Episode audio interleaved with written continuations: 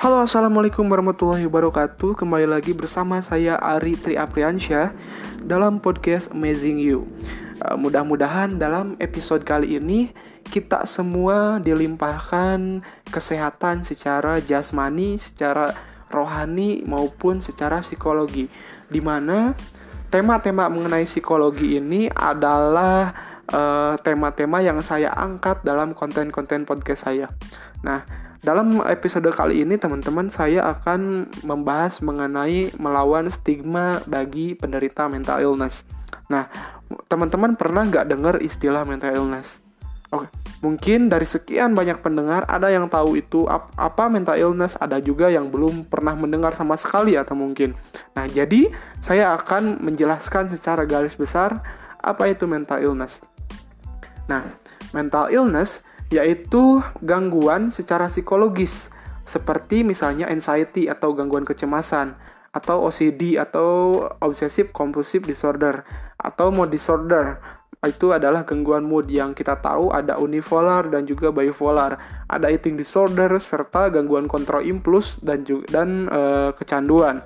Nah teman-teman jika kita lihat dalam beberapa tahun ini banyak sekali kasus bunuh diri yang disebabkan oleh depresi kita sebut saja misalnya Chester Bennington, vokalis atau frontman grup band Linkin Park ataupun Kurt Cobain.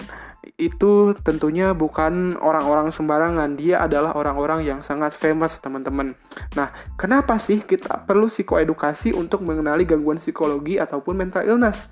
Psikoedukasi ini adalah pemahaman mengenai psikologi gitu, teman-teman. Kenapa kita perlu tahu? Nah, saya kasih gambaran mengapa psikoedukasi itu sangat penting, terlebih mengenai mental illness. Jika teman-teman bayangkan, kalau kita sakit secara fisiologis, itu gampang banget kelihatannya.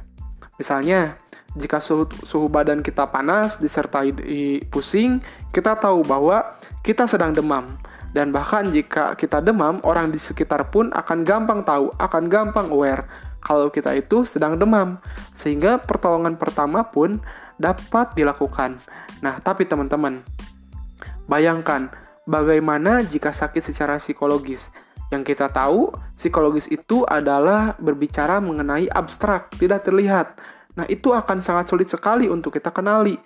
Kadang kita nggak sadar kenapa mood kita tiba-tiba jelek, tiba-tiba baik, tanpa adanya sebab dan juga akibat. Atau mungkin kita merasa ada perasaan-perasaan aneh terhadap diri kita. Hingga yang paling parah, kita ingin uh, berpikir untuk bunuh diri. Nah, ini teman-teman yang saya tekankan.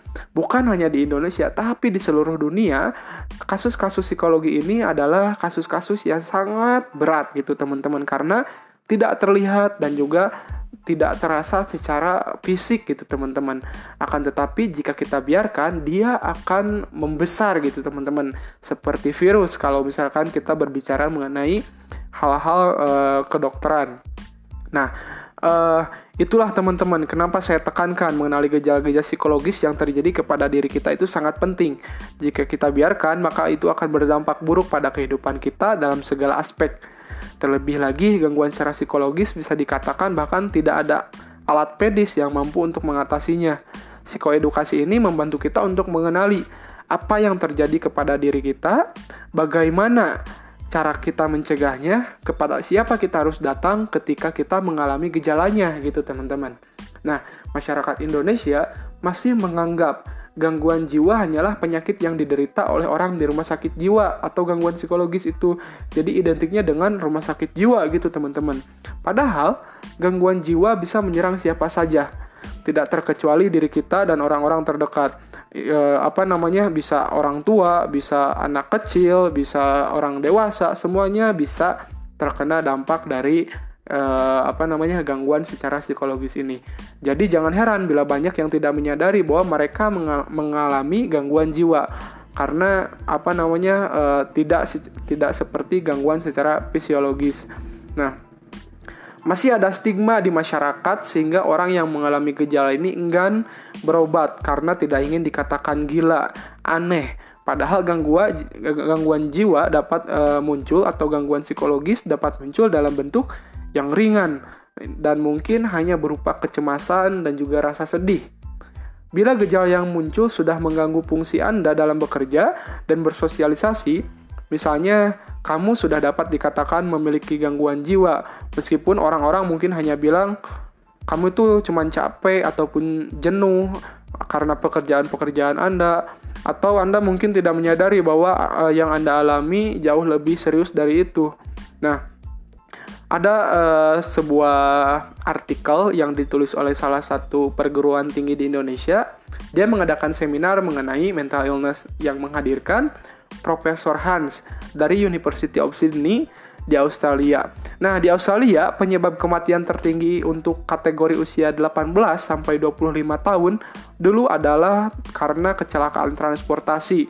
Namun penyebab kematian tertinggi saat ini adalah bunuh diri Padahal di Australia sudah disediakan hotline yang dapat dihubungi untuk orang-orang yang berpikiran untuk bunuh diri. Nah, jadi di negara-negara maju tuh udah ada apa namanya badan khusus untuk uh, melakukan pencegahan-pencegahan bagi orang-orang yang berpikir bunuh diri. Disediakanlah hotline atau nomor telepon darurat. Nah, itu yang menjadi permasalahan kita di Indonesia gitu, teman-teman. Maka untuk mencegah hal untuk mencegah hal tersebut, juga terjadi di uh, apa di Indonesia. Hotline seperti itu juga dibutuhkan. Karena terkadang orang yang ingin bunuh diri hanya butuh seseorang yang dapat mendengarkannya. Gitu. Uh, gitu teman-teman. Jadi kadang-kadang ketika kita punya masalah kita tuh cuman pengen didengarkan gitu teman-teman. Uh, mengenai masalah-masalah yang ada di dalam diri kita. Nah coba bayangkan teman-teman. Orang yang memiliki mental illness harus berjuang melawan dua permasalahan besar dalam kehidupan mereka Pertama, melawan gejala penyakit yang mereka alami seperti halusinasi, delusi, cemas, perubahan suasana hati, ketakutan, dan melawan ketidakpahaman dari masyarakat terhadap keunikan gejala penyakit tersebut yang disebut dengan uh, stigma stigma stigmatisasi gitu teman-teman. Jadi uh, pentingnya kita psikoedukasi untuk melawan stigma-stigma dari dalam masyarakat ataupun dari dalam diri kita sendiri. Nah, Stigma itu merupakan prasangka yang menghubungkan seseorang dengan salah satu titik yang tidak diinginkan. Stigma dapat dikategorikan dalam dua bentuk, yaitu ada self stigma dan juga ada public stigma. Jadi uh, stigma itu tidak selalu datang dari masyarakat atau dari lingkungan-lingkungan sekitar, tapi stigma pun bisa datang dari diri kita sendiri yang disebut dengan self stigma gitu, teman-teman. Nah, menurut jurnal yang diterbitkan oleh Mental Health Commission Kanada, mental illness itu bisa disembuhkan. Tapi pertanyaannya, bagaimana si penderita itu bisa speak up? Dia bisa berbicara kepada orang-orang di sekitarnya, kepada uh, apa namanya?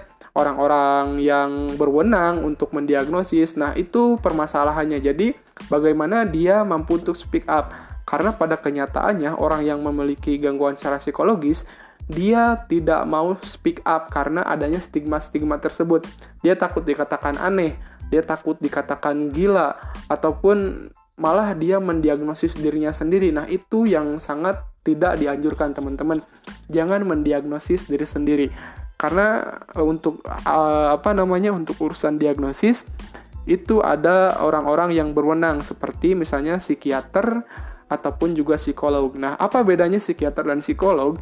psikiater itu uh, penanganannya itu menggunakan obat, kalau psikolog itu menggunakan terapi-terapi psikologis gitu teman-teman. Misalnya kalau psikiater itu untuk penanganan kasus skizofren dan lain sebagainya. Nah gitu. Pertanyaannya, jadi bagaimana kita merangkul orang-orang yang memiliki mental illness?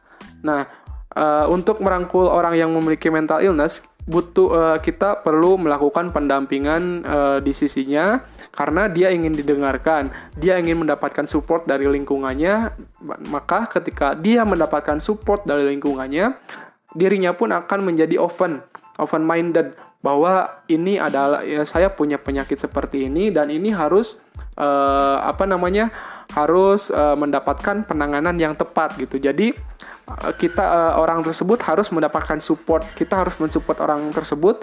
Jangan melakukan stigmatisasi gitu teman-teman karena itu dapat berdampak buruk bagi dia bagi penderita. Bayang bayangin teman-teman. Misalnya orang-orang di sekitar kita teman-teman kita gitu itu uh, mengalami gangguan secara psikologis uh, dalam dirinya. Dia mempunyai permasalahan-permasalahan psikologis tapi dia nggak mau speak uh, speak up karena takut dengan stigma yang ada di sekitarnya. Maka jangan heran kalau misalkan depresi itu semakin besar, teman-teman akan beresiko untuk kehilangan sahabat-sahabat teman-teman. Nah, itu yang saya tekankan teman-teman. Kenapa jangan kita melakukan stigma stigma terhadap penderita gitu, teman-teman.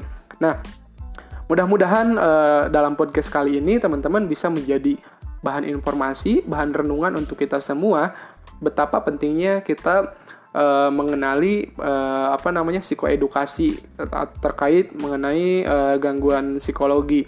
Uh, apa namanya? Jadikan podcast ini sebagai renungan. Saya harap uh, apa yang saya omongkan ini atau apa yang saya bicarakan ini bisa bermanfaat bagi teman-teman. Uh, mungkin uh, sekian yang dapat saya sampaikan dalam episode kali ini. Keep loving yourself and be a good person. Saya Arti Rapiansyah undur diri dari hadapan Anda. Sampai jumpa pada podcast selanjutnya and stay classy.